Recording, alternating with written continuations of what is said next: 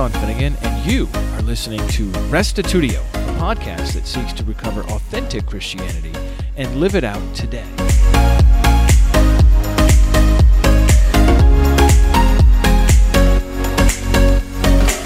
Part four of our Foreknowledge and Free Will series. Last time, Dr. Leighton Flowers of the Soteriology 101 podcast laid out his commitment to both God's complete knowledge of all future events as well as humanity's ability to freely choose. Rather than explaining philosophically how that is possible, he suggested that we do not need to know how God does something in order to believe that he does it.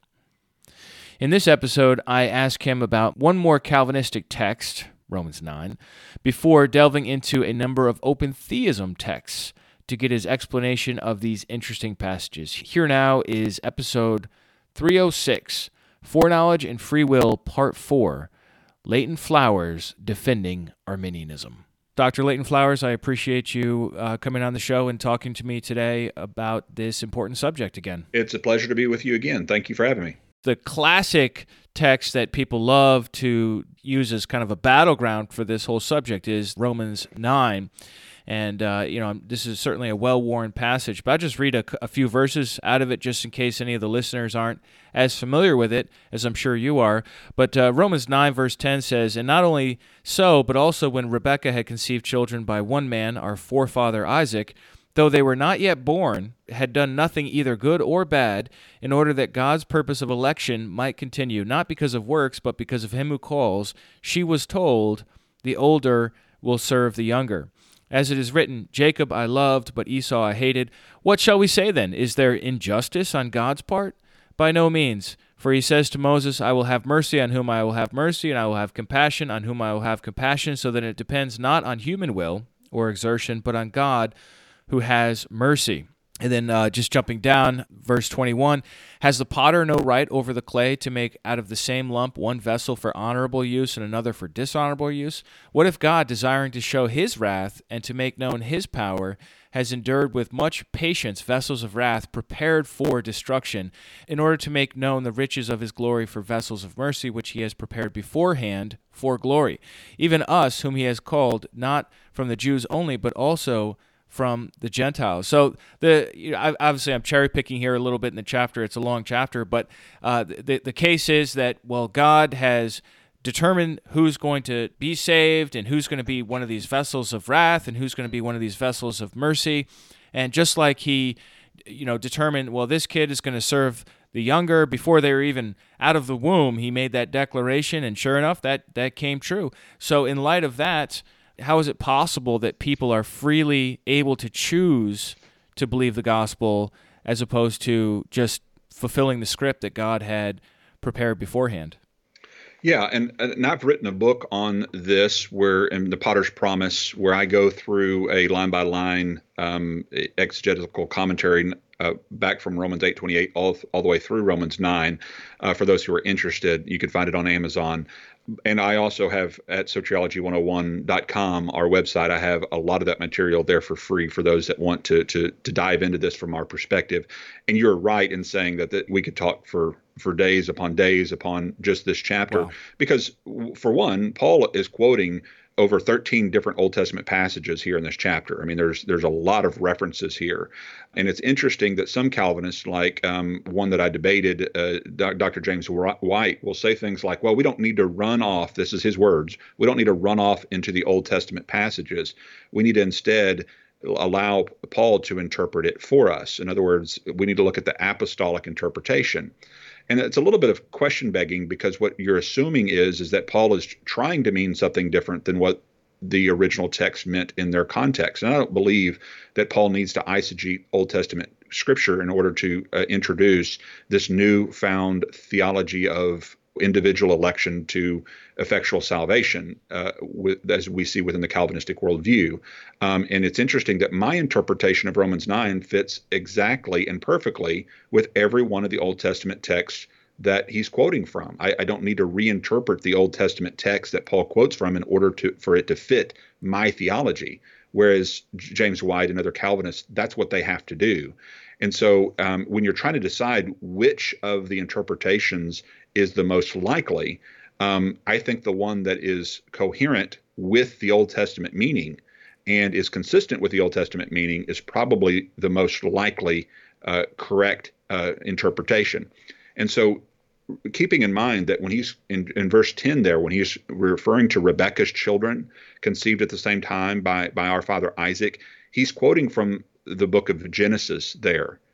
And, and when he talks about right. the before the twins were born, they had done anything good or bad. In other words, they weren't immoral yet, they weren't sinners yet. Okay, so this is what a lot of Calvinists will point to as unconditional election. Well, one, they're, they're assuming that this is election unto salvation, not unto service. In other words, this is not about God choosing a certain individual to be the seed through which the Messiah would come. This is about God choosing certain individuals to effectually save. That's not what Paul is talking about. Paul is talking about God's purpose in choosing the nation of Israel. He chose Israel doesn't mean that every single Israelite is saved, obviously, because it's not about him choosing them for salvation. It's about him choosing Israel for the purpose of bringing about his Messiah and the redemption of all people. And what needs to be understood here is that God's not choosing Israel to the neglect of all the other nations. Like he's not choosing Israel because he wants to save and bless them and, and he wants to damn everybody else. No, he's choosing the nation of Israel to be the seed through which all the families of the earth would be blessed. That's the promise he makes to Abraham. So, if, for example, I have four children, and uh, all of them are boys except for one, I've got one daughter. And so, let's say I, I chose my daughter Esther, and I said, Esther, I want you to take these this dessert to your brothers. I have chosen her; she's been picked out. Well, I'm not choosing her to the neglect of her brothers. I'm choosing her for the benefit of her brothers. It's through her that the blessing comes. Well, the same is true of Israel. God has chosen Israel through whom the blessing would come not to the neglect of all the other nations, but for their benefit, if they will listen, because the promise does include those who curse you will be cursed, those who bless you will be blessed. Well, what happens if somebody stands against the promise of God and curses the people of Israel? Well, he tells you what will happen. It's conditional. You will be cursed. But if you bless them, if you believe, if you trust in the promise, you will be blessed.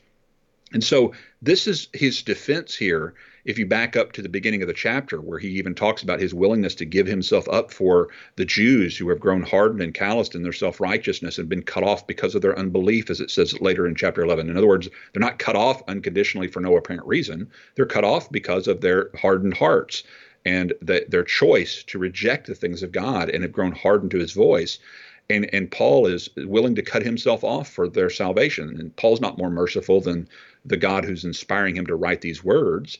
And then he goes on in verse four and five to talk about why Israel was chosen to be the the, the mouthpiece, to be the law, the carrier of the law. The the word would come through this nation. And then he's answering the question, well, has God's promise failed? Because the people of Israel, at least the popular ones that everybody looks to, they're not accepting it. They're rejecting the Messiah. So maybe God's promises failed. Maybe this isn't working. Maybe maybe God is is is failing in his in his promise to Israel. And what Paul is trying to explain here is that God's purpose in electing Israel has not failed because God always accomplishes mm-hmm. his purpose. And sometimes he does it through a remnant that nobody even knows about, through people who are no names, through the weak babes, the fishermen. He's accomplishing his purpose. And God is able to accomplish his purpose even through the weak vessels. And he, he shows this by taking them through the history of Israel and quoting here in verses 10 and 11 from the, the history of it that God has chosen uh, Isaac over Ishmael, which, by the way, he refers to over in Galatians chapter 4, and even talks about the figurative language that he's meaning. If you want to go look at Galatians 4, he talks about Hagar as being the slave woman and Sarah as being the free woman. And he said he even uses the word figurative. It's not literal, but it's figurative. He says in Galatians four, and and it, the obvious comparison, I think that any any biblical scholar can notice there in Galatians four, it is comparing Ishmael to Isaac, as Ishmael is the is the one who represents works, uh-huh. because what does Abraham do? Abraham doesn't wait on the promise. He doesn't believe God. And so he tries to work it out himself by having intercourse with his servant, Hagar. And so that's representing works based salvation, if you will, or not waiting on the promise. Whereas Sarah represents the promise. And that's that's through Isaac. So the, the dichotomy that Paul is setting up, the figurative dichotomy that Paul is setting up, is works versus faith. Not monergism versus synergism, not Arminianism versus Calvinism. It's faith versus works. You worked through Hagar and you got Ishmael. You had faith and waited on the promise through Sarah and you got Isaac. That's the figurative language between these two sons. And then he goes on to continue to expand upon that by extending it on down to the next generation that, yes, there's Esau and Jacob. Jacob looks like um, he's the weak mama's boy. He's the deceiver. Right. He, he's not one you would choose because he, before even did anything good or bad, though, God chose for him to be the lineage. But Esau's the more likely choice. Esau's the hunter. He's the he's the big brother. He's the firstborn. And yet the older will serve the younger, according to the prophecy out of Genesis. Well, then he quotes a after picture. 1500 years later, he quotes from Malachi, the last book of our Old Testament, 1,500 years has passed. Esau's long dead now. And he quotes from Malachi saying, Jacob I've loved, but Esau I hated. Now, is he talking about individuals being hated before they're ever born? No, he's talking about Jacob being the nation of Israel. I have loved, I've chosen them to be the blessing. Esau, Edom, they cursed the nation of Israel by attacking them. That's what that the, that's the context of the quote is that he says, I hate Esau because they rejected the promise. They attacked Israel. They didn't believe. And look what happened to the Edomites. Look what happened to them. Well, what's going to happen to the Israelites of Paul's day if they stand against the promise of God? They're going to suffer the same fate as um, Edom. And even though he's a direct descendant of Isaac himself, they don't receive the promise. They don't receive the blessing. Why? Because they stood against the people of God chosen to carry the promise. And, and that's exactly what's happening in Paul's day. People of the lineage, the descendants of Abraham, are standing against Paul and other apostles. And yet, what's going to happen to them? They too are going to become under the wrath and hatred of God if they stand against his promise.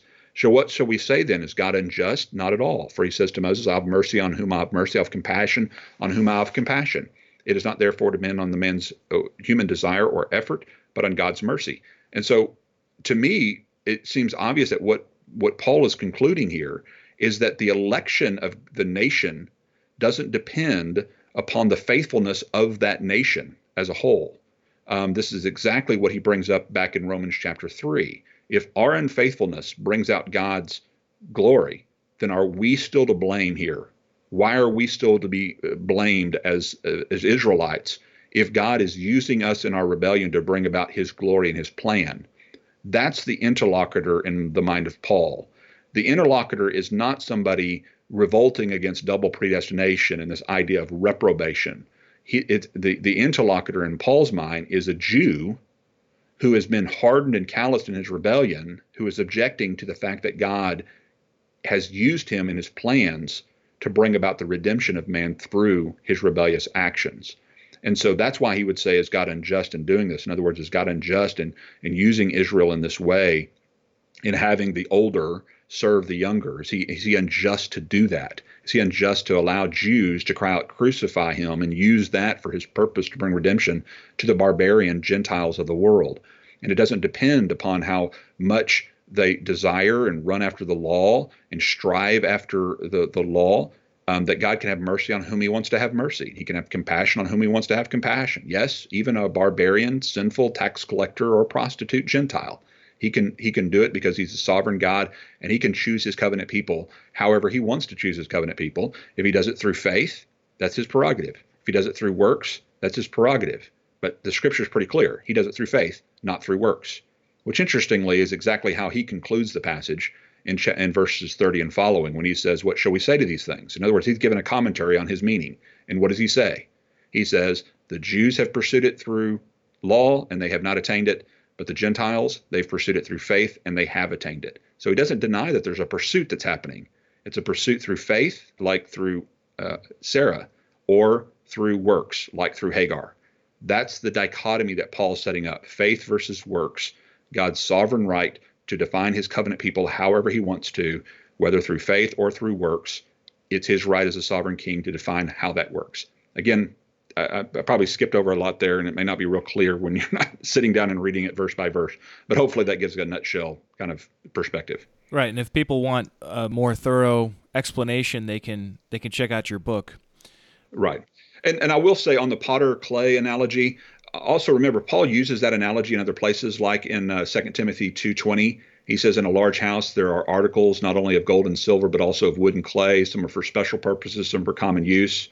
Those who cleanse themselves from the latter will be instruments for special purposes, made holy, useful to the master, and prepared for any good work. In other words, it, it, we need to allow Scripture to interpret Scripture. We see the the potter clay analogy with regard to Israel back in Jeremiah 18 as well, and it doesn't remove the individual responsibility whatsoever. There's an analogy showing that God has the right to take a, a, marred lump of clay like Israel in their hardened condition, and he can use that. He can use that marred lump to cry out, "Crucify him!" For example, he can use that marred, already calloused lump to bring about his purpose, just like he did through Pharaoh in the first Passover. He hardened Pharaoh in his rebellion to accomplish the first Passover, in much the same way that he hardened Israel in the second Passover to to accomplish it.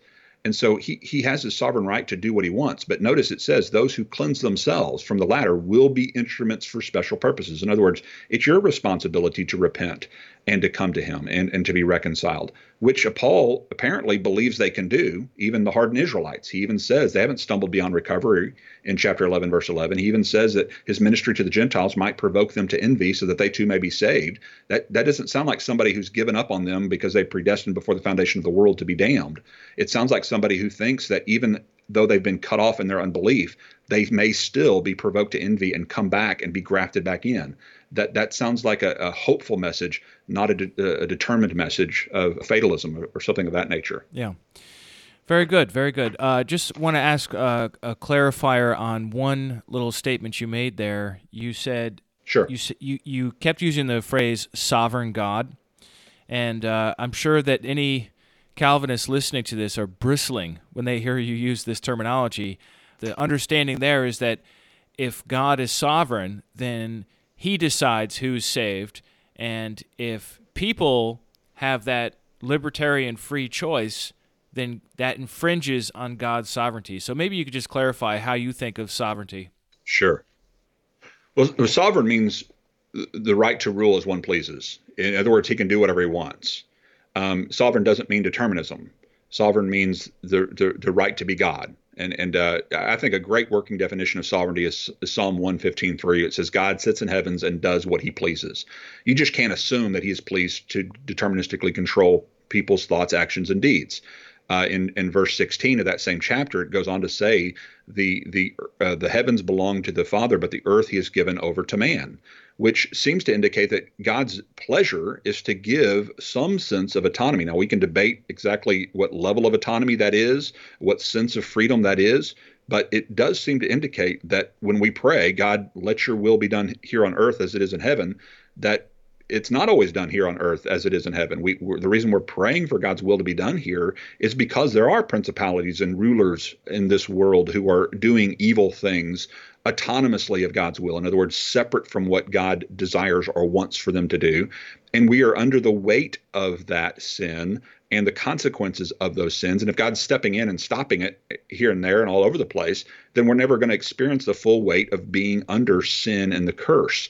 Um, and so I, I, think it's really important to understand that sovereignty never, in, in any dictionary, matter of fact, the, the word sovereignty doesn't really even appear wow. in scripture. it's, it's, what's funny about it. it. The word sovereignty is just a transliteration of the word Lord. And that way, instead of saying, you know, you'll see scriptures, some of them will say Lord, Lord. Some um, translations have taken one of those lords instead of just being redundant, and they've used the word sovereign. So they, they say sovereign Lord. And, and so the, the, the word sovereign is really just it's just another word for Lord. It just means ruler. He can do whatever he wants that says nothing about determinism. It says nothing about God's choice to micromanage His creation, um, and so it's it's a little bit frustrating when uh, when people redefine words to mean something that they've never meant uh, throughout human history in order to fit a kind of a systematic way of thinking. Um, and ironically and interestingly, even even there have been some Calvinists who have written articles correcting other Calvinists on this point and and actually saying you're you're actually misusing the word sovereignty. You actually need to talk about a meticulous providence if if you want right. to to mean uh, you know Calvinistic determinism. You need to say meticulous providence. You don't need to say sovereignty because sovereignty doesn't mean that. So um, some of them are starting to correct themselves on that, that misuse okay, of the good. word sovereign. Now let's push back on the other side of the equation here. On uh, in Genesis six, there's the the flood described and how God is, is so upset at the wickedness. It says in Genesis 6 5, the Lord saw the wickedness of man was great in the earth, and that every intention of the thoughts of his heart was only evil continually, and the Lord regretted that he made man on the earth, and it grieved him to his heart. Uh, I think some of our older translations say, says it, uh, it repented the Lord that he had made humanity or made man. And so the, the question here is, and, and you can really see this come out in John Calvin's own commentary on Genesis 6, is why would God feel regret if he already knew humanity was going, you know, to, to go in this direction anyhow? Why, why, why does he seem to be so upset about it um, if, if he already knew it was going to happen? Well, I mean, why were my wife and I so upset whenever she started having labor pains, even though we knew it was going to happen? I mean, uh, so you, you can know something is coming, but still experience the regret and pain of that thing when it actually takes place. What doesn't seem to make sense to me is if if God is ultimately the one determining the thing that's happening. Um, for example, um, and this may be a passage that you want to uh, talk about as well in in Jeremiah and other places when it talks about them right, burning yeah. children to Molech, and and and God saying, "I didn't decree this; it didn't even enter my mind." You know, that this regret or this, I can't, you know, I can't believe you're doing this. The same kinds of things I think, you know, we would express even to our own children. Yeah, I knew my children before I had children would lie, uh, would do bad things because I know enough about human nature, even prior to having children, as to what they would do. Now, obviously, all analogies fall short. Our, our knowledge isn't perfect, but I can have a sense of knowing something and still expressing a genuine sense of regret and pain when it happens temporally or when it actually takes place. Um, and, and I think that makes sense. In other words, I don't think God's knowledge of something um, is inconsistent with an expression of uh, regretfulness or anger towards or uh, you know angst towards those things. I hesitate to use the the term anthropomorphism because I understand that Calvinists oftentimes use it to prove determinism. Um, but there is a sense of anthropomorphism within the scriptures where God is given human like qualities, uh, the hand of God, or the thoughts of God, or the ways of God described in uh-huh. human like characteristics um, and, and, especially in poetic language. Um, I, I, don't think that those th- that explanation should discredit the obvious meaning of the text, um, but at the same time, it shouldn't be ignored that the way we use vernacular to describe an infinite being should not um, limit his other characteristics, especially when the scriptures are very clear in the didactic teachings about his other characteristics and about his abilities. And so I, that's where I think there's a balancing act between the determinism and omniscience. I don't want to throw the baby out with the bathwater by throwing out determinism and therefore throwing out omniscience with it. I don't think we need to throw out omniscience. I think omniscience can be um, intact, fully intact, but yet all these verses still make sense in, in a way that you know is not contradictory. In other words, but still right. carries a level of mystery. So you wouldn't you wouldn't affirm a doctrine of impassibility of God? Well, it depends on again, just like any other doctrine, how how one defines that doctrine. Um, well, just the idea that God can't experience any emotions. Well, again, th- this gets into how you would understand both the infinite and transcendent aspects of who God is. For example, even within the triune nature of God in in Christ, we see an incarnational um, being weeping with people um, and experiencing obvious emotions um, as the incarnational Christ. And so God obviously can, at least on some level, experience emotion within creation. But I don't believe that has to be to the neglect of the transcendent aspects of his knowledge or his immutability and all the other things that people describe as being the omnis of God, if, if you will, um, the, the right. different aspects of God's character and nature um, I, I, don't think the, those are inconsistent with his expressions, his genuine expressions within the temporal language of our vernacular and relationship to God. Okay, let's let's move on to Isaiah five. This is the place where God is using the analogy of a vineyard to talk about his people and how he had worked so hard on his vineyard and had built it up and, and put good seed there and everything else. And then the people ended up doing differently than God seems to have expected here. So, for example, Isaiah 5 3 says, And now, inhabitants of Jerusalem and men of Judah, judge between me and my vineyard. What more was there to do for my vineyard that I have not done in it? When I look for it to yield grapes, why did it yield wild grapes? And now I will tell you what I will do to my vineyard. I will remove its hedge, and it shall be devoured. I will break down its wall, and it shall be trampled down. I will make it a waste. It shall not be pruned or hoed, and briers and thorns shall grow up. I will also command the clouds, and they will rain no rain upon it. For the vineyard of the Lord of hosts is the house of Israel, and the men of Judah are his pleasant planting.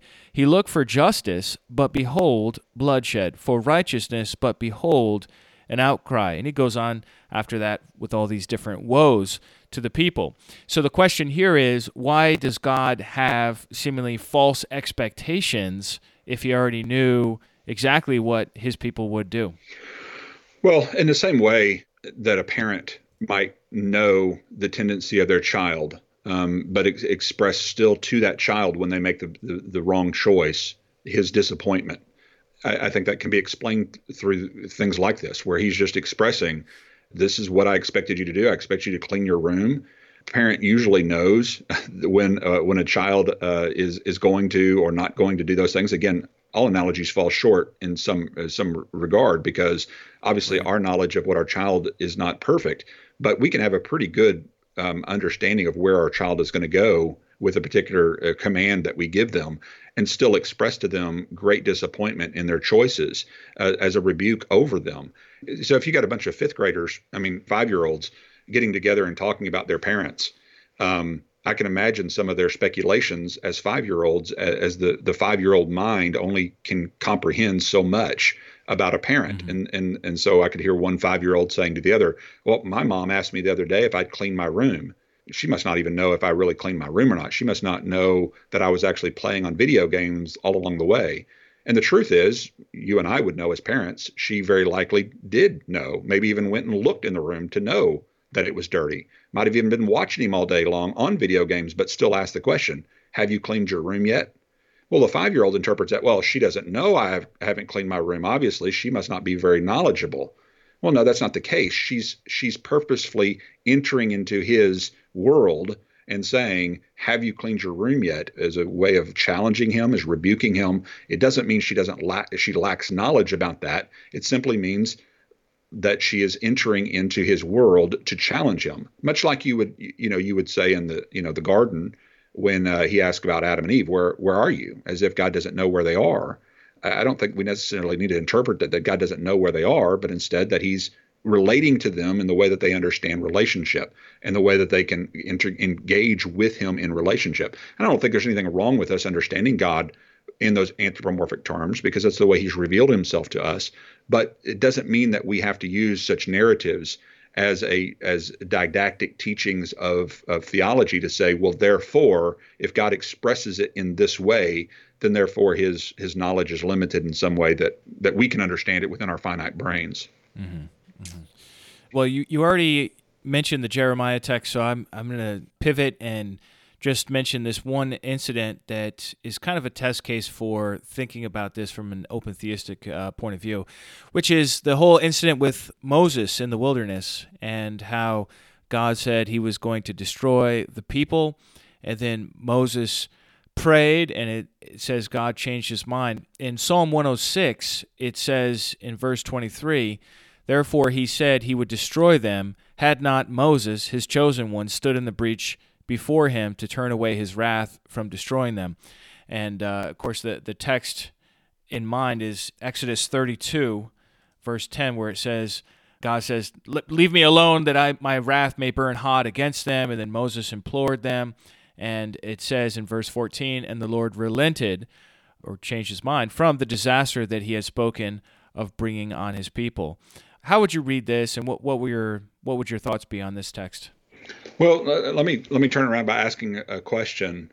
Would we have all perished had Jesus not stepped in and interceded for us? Uh, yes. In your view, yes. Okay, so um, yeah, obviously, I mean, we we all needed Christ, and he, in, in a lot of ways, you know, you might see the the work of Moses as an intercessor as kind of a foreshadowing of the work of Christ.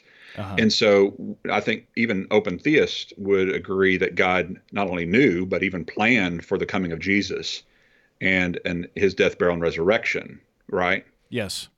But but they also would maintain still that had he not done that, we would have perished. Had he not stepped in and interceded, we would have perished. Uh-huh. Right. So in the same way, you could express that with Moses. Had, had Moses not stepped in, the people would have perished. And so I, I don't think it, it, in any way changes the knowledge of God within that circumstance. It's just expressing this is what would happen had Moses not done that. This is what would happen if Jesus had not done that. Um, I, I, don't think, again, I, I, do see how that would stand against determinism because ultimately you've got people rejecting him because God determined them to reject him. And all God had to do was irresistibly change their hearts to, to make them not reject him. And then he wouldn't have needed the intercessor. And so that doesn't make much sense. But I, I don't think that knowledge of God uh, is contradictory within that scenario, if that makes sense. I, I don't think God having knowledge makes right. that incomprehensible. Well, I, I'm just interested in the whole issue of prayer here. And I tell you, once I, I was sitting in a class and the teacher said something about prayer. A student asked a question. It was a, what class was it? It was a patristics class. Uh, I did a lot of church history and uh, the student asked a question about prayer, and the teacher said, "Oh well, you know, prayer doesn't change God. You know, God is immutable. You know, He can't be changed, and He already knows everything you're going to pray anyhow. So, you know, prayer prayer really only just exists for you because you need to get on board with what God's already decided is going to happen." And uh, that is that is not at all what I see here with Moses and God. I mean, God says, I'm going to destroy him. Moses prays, and God changes his mind. I mean, this, this to me, on a, a face value reading, seems to indicate that prayer really does affect God. And I, I don't know if you have a horse in that race uh, from a more of an Arminian perspective, uh, but I'd be curious to hear, you know, your view of uh, prayer in light of this and, and how you how you think of it personally and devotionally. Yeah, I, I, agree that I do believe prayer changes things because I don't believe in determinism. But I don't think that you have to get rid of omniscience in order to get rid of determinism. I and see. so, um, and again, there's mystery involved in there, as I've admitted from the very beginning. I think there is a, a level of mystery. I just don't equate knowledge with determinism. Um, or or God's knowing it with um, certainty as therefore meaning that I don't have freedom to affect change again, I understand some people philosophically can't can't or won't um, accept those two things. I, I, just don't have a problem with it. I, I, don't have a problem accepting the fact that God knows things, and yet we are still called to pray and uh, uh, and to ask Him to intercede and to to work within time and space in the temporal world, because our prayers do change things within the temporal carn, uh, incarnational aspect of our relationship with God. How that works with his infinite knowledge and his transcendent nature, I don't fully understand or know. But what I don't believe is that the Bible ever teaches us determinism, i.e., that he determines ultimately what we will decide, or I don't believe it, it denies that he knows what people will do freely. I don't believe either one of those is theologically uh, consistent with the scriptures, though I admit the philosophical difficulties with both views. Mm-hmm. And on prayer, maybe you could just offer some comments on you know how you how you think about the subject of prayer. Sure. Well, I, like I say, the, the, I said before, the, the prayer of a righteous man availeth much, and that seems to say prayer changes things. Um, prayer makes a difference. Prayer impacts. Um, prayer has uh, in, influence. I mean, God calls us not only to pray, but to continue to pray, persist in prayer, yeah. as if that makes a difference. Um, and and and sometimes I think I think it's right what your teacher said. Sometimes that we need to, it needs to be about us changing our will in light of what His plan is, because sometimes He is planning to do things. So, for example, Peter might have been praying, "Oh, G- don't let Jesus get crucified, God. Right. Don't let that yeah, happen." Yeah. And obviously, God has a bigger plan, and so sometimes His prayer really is about Him being conformed to what God is already planning to do. Um, and so, yes, sometimes prayer is about that. But I, I don't think it's always that way. I, I don't believe in determinism. Um, but again, I don't think omniscience conflicts with determinism. I understand how some people see that it might, but I don't believe that it does. I don't believe philosophically it's it's a it's a contradictory problem. I think it's a mystery, but not a contradiction. Uh, any other final thoughts on the, the subject that you'd like to offer? Sure, we, we, we jumped over Jeremiah passage because I'd mentioned it, but even if we went back to there, I'd, I'd, I'd yeah, let's let's do it. Sure. Yeah, let me yeah. let me just read it out so that uh, sure. people have it fresh in their in their minds. That's uh, Jeremiah 7:31. It says, "And they have built the high places of Tophet, which is in the valley of the son of Hinnom, to burn their sons and their daughters in the fire, which I did not command, nor did it come into my mind." The pushback that I would give, obviously, for the Calvinistic rendering of that, it seems to fly in the face of the concept that God had somehow sovereignly determined or brought about the burning of the children to Molech. Um, matter of fact, it's Jeremiah what nineteen five. That's the parallel to this passage. Yeah, there's a few. Yeah, there's a few that's parallel to this, and he says, "I did not." He even says, "I did not decree it, nor did it enter my mind." And so he actually uses the word decree, according to the ESV, no less. Um, and so to to say that God decrees all things, and then then for God to say, "I didn't even decree this," it didn't enter my mind.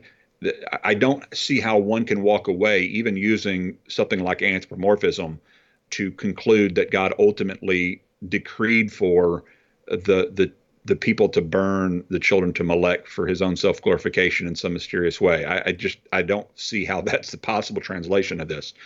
But if I were pushing back on the open theist view, which ultimately, uh, in my understanding, and you can correct me here, I, am I'm, I'm assuming a Greg Boyd or someone like that who opens uh, holds to open theism would say that this did not enter my mind means that he did not know that they would do this. Right. Okay, but don't open theists believe that God knows all possible possibilities? Uh, yes, I, I think generally. Okay, so he knew it was possible for them to sacrifice children to Molech. Yes. So it did enter his mind as a possibility, even on open theism. Mm-hmm. See, see what I'm saying? In other words, it doesn't really, open theism doesn't really fix this issue because even on open theism, he knows all possibilities. So he would have to know it was possible for people to actually sacrifice children or rape people or uh, Holocaust or I mean he had to know right, right. he had to know at some point whether it was a million years before or 10 minutes before either way he he had to to know it was possible. And so even the did not enter my mind can't be taking so rigidly literal, even from the most, I think, open theist position, uh, as as meaning that God didn't have prior knowledge to what what they could have done at least. Uh-huh. So how do you see it then? He's expressing his disappointment, just like I've talked about before with the children. You can express disappointment in something that's happening, even though you knew in advance that it was coming. Uh, the labor pains, for example, that I mentioned earlier, or when you buy a house, you know that you're going to have to fix toilets and do lawn care. Um, but then once it comes to the, the point where you're doing all this lawn care and fixing toilets, you you regret that you bought a house um, you can still know something is happening while expressing a sense of regret or angst or anger when it actually comes to pass.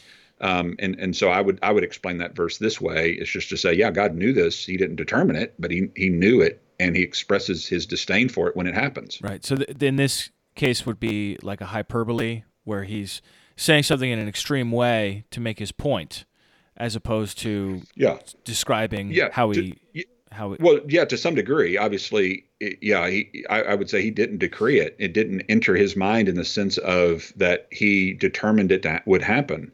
But even like i said even on the even on the open theist view it's it's hyperbolic in the sense that god would have had to know at least the possibility of them sacrificing right, children. yeah. so that even even even for the open theist there is a a sense of hyperbole in this in this statement. Right, right. Well, I think you, you're making the case that the open theist basically has the same problem.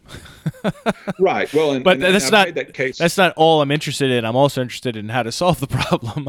so uh, yeah, I appreciate and, I would say the open theist also has a problem with like you know um, sometimes the reason people appeal to open theism is the whole theodicy issue. Right. Was okay the rape of somebody. Okay, well whether God knew about it 10 million years ago that that Susan would be raped, and I'm just using a random example. Okay, so Susan is going to be raped, horrible bad event. whether it was a million years ago that he knew it or 10 minutes before he knew it. You would have to see him sneaking into the window. God, God knows this rapist is sneaking into Susan's window right. and he doesn't stop it. Right. Well, that that again, that that is the same problem as whether he knew it 100 years ago or 100 million years ago, as to whether he knew it 10 minutes before it happened. He still didn't stop it. He still permitted it to continue. So some people are running to open theism because of the emotional concern over theodicy of what God allows. But what you have to point out is things like this is that even on open theism, God knows the possibilities, and He certainly knows high probabilities of things as they're happening in the moment, and He's still not stepping in to stop it. So you're really not solving the major problems of theodicy by jumping into open theism. It, it really doesn't solve those issues. And so if it did solve the issue, I might be more drawn to it. I mean, if it did solve all those those problems, but it just doesn't. Even this verse is not solved, as I just pointed out, by open theism. The better solution is to still maintain God's perfect knowledge and human responsibility, human free will in every decision. Um, because in, in, in that situation, you still have people making libertarianly free choices that they're responsible for. You still maintain that God knows all things, all things, and is bringing about His redemptive plan, despite and even sometimes through free choices of creatures. We push back to, I think, the free will theodicy that we see, uh, I think, expounded on by men like C.S. Lewis in the most articulate way that I've ever heard it, at least, in his Problem of Pain book, uh, which I highly recommend for those who are struggling with theodicy, is to, to read C.S. Lewis's book on that subject, because I think he really does go into the reason for freedom and the reason for love worth having. It can't be a toy world, a, world of automatons, but a world that has genuine risks and genuine choices and, and, and genuine love and relationship with her worth having. But at the same time, still maintains a sense of mystery because we are dealing with an infinite creating creator God within a finite temporal world, which is beyond full comprehension. Yeah. Well, it's certainly beyond my mind. yeah. Uh, what what would Amen. you recommend uh, for further research on this topic? I've heard you talk about Boethius before. Uh, where would people get in touch with with his work, or uh, maybe some of your own work?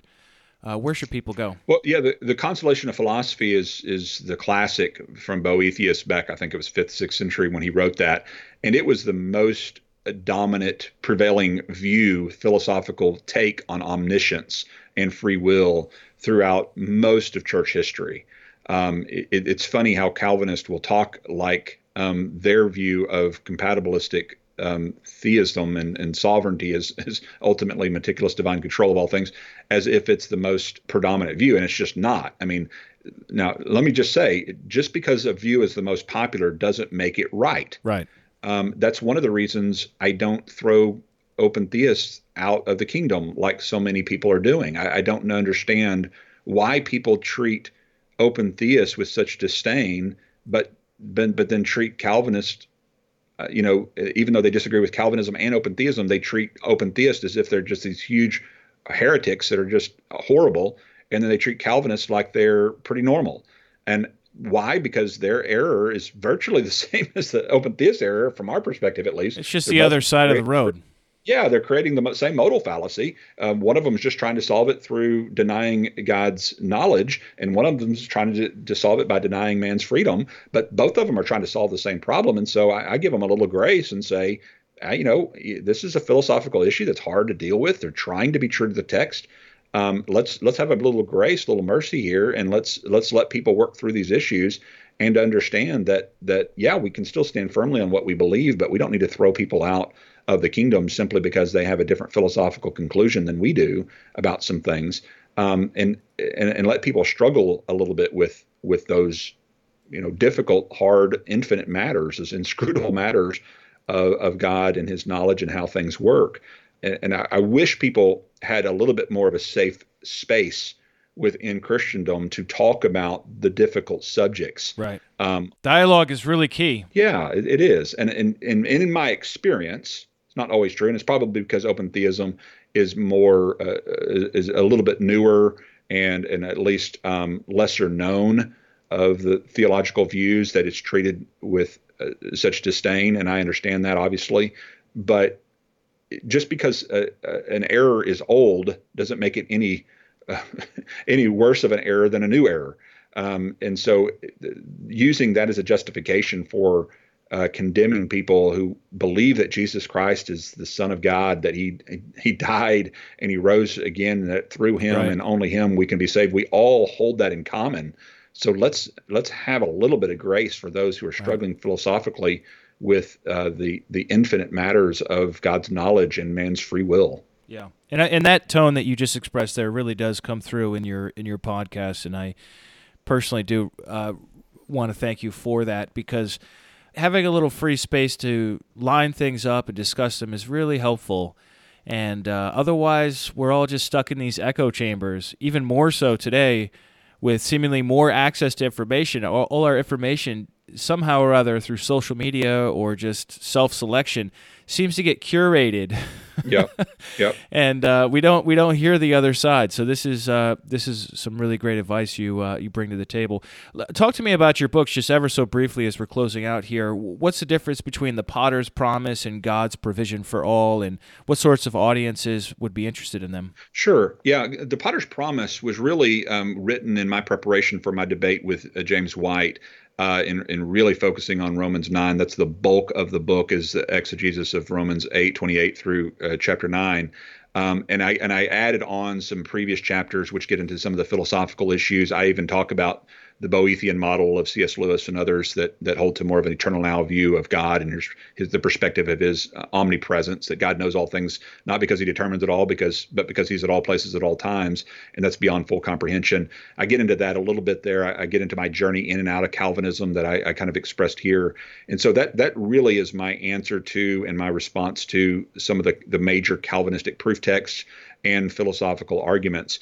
The um, God's provision for all book doesn't even mention Calvinism in the in the bulk of the book. It mentions it in one of the appendices, but it is not really about Calvinism. It is more of a, a positive defense of what I what I refer to as provisionism, or more more popularly known as traditionalism uh, of of God's goodness. That we believe God is a God who provides for all people because that's that's what's recognizably good. We don't call good God good just because we have to. We call him good because he's recognized as being good. Um, he does good things. He doesn't pass by on the other side of the road like the Levite in the Samaritan story. Uh-huh. He's the one who stops and helps his enemies. Um, and therefore, it, it's just important to understand the goodness of God's character is really about his holiness. It's a defense of God's character in light of even uh, some of the Old Testament passages, which which seem to paint God in a in a a, way that seems very uh, mean and and uh, arbitrary and destructive sometimes in the way we read some of the Old Testament passages. It kind of goes through some of that as well, and so it just gives, I think, a positive defense of the goodness of God in His character and His provision for all people. Very good. anything else you'd like to say before we close out? No, I appreciate the opportunity. Um, the the website soteriology101.com. You can find the podcast and a lot of the other information. If you have questions about details, uh, you can probably find it there. All right. Well, thanks so much. Appreciate it. God bless. Thank you. Well, that's it for this episode with Dr. Leighton Flowers. Um, I've got some links to books mentioned in this episode in the show notes for this episode, including The Consolation of Theology by Boethius, which is available both on the Internet Archive and on Amazon, The Problem of Pain by C.S. Lewis, and Flower's own two books, The Potter's Promise and God's Provision for All.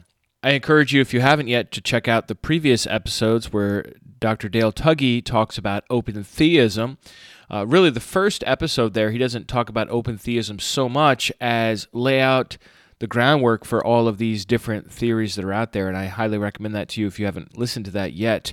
Also, I've got some other links that you can follow Leighton Flowers' work. Check out his Soteriology 101 podcast. Uh, that's how I first came across him. Also, wanted to read out some quick feedback from our last episode. That was episode 305, Foreknowledge and Free Will, Part 3, with Leighton Flowers introducing Arminianism. Arthur Sinis writes Hi, Sean. Thank you for the podcast, especially this series, Caliber of Speakers. I just wanted to make a quick comment regarding the Peter denial that was said by Dr. Dale Tuggy that a determination in one's heart is one of the mechanisms that God uses to predict the future. When Jesus predicted this event, it seemed truly to go against where Peter's heart was at. Matthew 26, 31 and 35. Unless Peter was faking it or God could see much deeper, I don't think it could be said about this occurrence. It seems more likely to fulfill a prediction given 500 years before Christ in Zechariah 13:7 with the suggestion of determinism or foreknowledge as better suited to this story. Thanks again for your efforts and sharing. Additionally, John Raftos writes in and says, Hi, Sean. I am loving this series. It is so informative to learn the different views around foreknowledge and how this can work in with free will. I am of the open theism view, having considered all of the other different views. But I have a question you may like to answer for me. I was listening to a prominent atheist debater speaker by the name of Dan Barker one of his arguments is to show that there is a contradiction in what some say about the nature of God to discredit his existence. Uh, those of you who don't know, Dan Barker is a pastor turned atheist evangelist. Raftos continues. His argument goes like this God is unchangeable, God is all powerful, God is all knowing. If God foreknows what he will do in the future, and he cannot change, then this means that he lacks the power to do so. Hence, God is not omnipotent and does not have free will. A logical contradiction, as he puts it, discrediting the existence of God. The arguments and information so far in this series have been in regards to God's interactions with mankind and people's ability to exercise their free will. What are your thoughts on this argument, which only has to do with the nature of God, and how we define God as being omniscient, omnipotent, and eternal, and the matter of free will? I have my thoughts on the matter as how I could overcome the objection. However, I would love to hear you or Dale roll out some ideas in a nutshell as a response to this argument so I can use it in discussion rebuttals with atheists. Is there really a contradiction in the nature of God? Is this a valid argument? Or is this just an arbitrary term definition of eternal, all knowing, all powerful nature of God problem? Well, John, Barker's three statements, once again, were God is unchangeable, God is all powerful, God is all knowing. And I personally would strongly disagree with number one, that God is unchangeable. Uh, we find plenty of times where God changes uh, from not doing something to doing something. Think of the Red Sea, for example. He wasn't splitting the Red Sea, and then he was. Any instance of a miracle or of prayer actually doing something would be an indicate or an emotional state would be an indication that God does change. So I would deny number one. On number two, it says God is all powerful.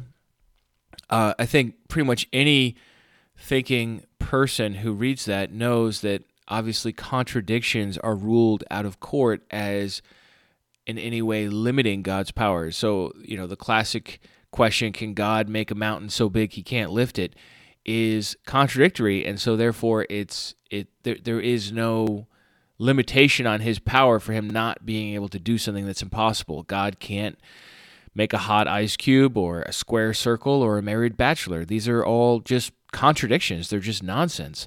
And so they don't infringe on God's power. So God's power is obviously only applicable to possible realities. Uh, now, for example, God cannot lie.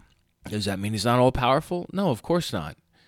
Of course not. His power is is limited by his nature, by his character.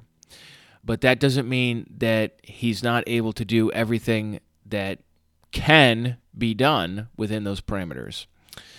God is all knowing. Uh, well, that's really the, the whole, your third point here, or Barker's third point here, God is all knowing. Well, that's really the whole question we've been working on here. And we're, we are not done yet. Uh, this is episode four out of six.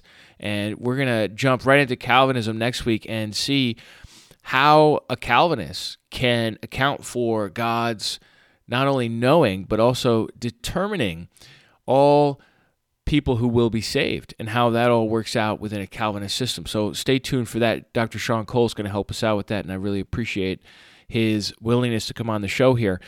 But your statement after this, John, was that if God foreknows what he will do in the future and he cannot change, and this means that he lacks the power to do so.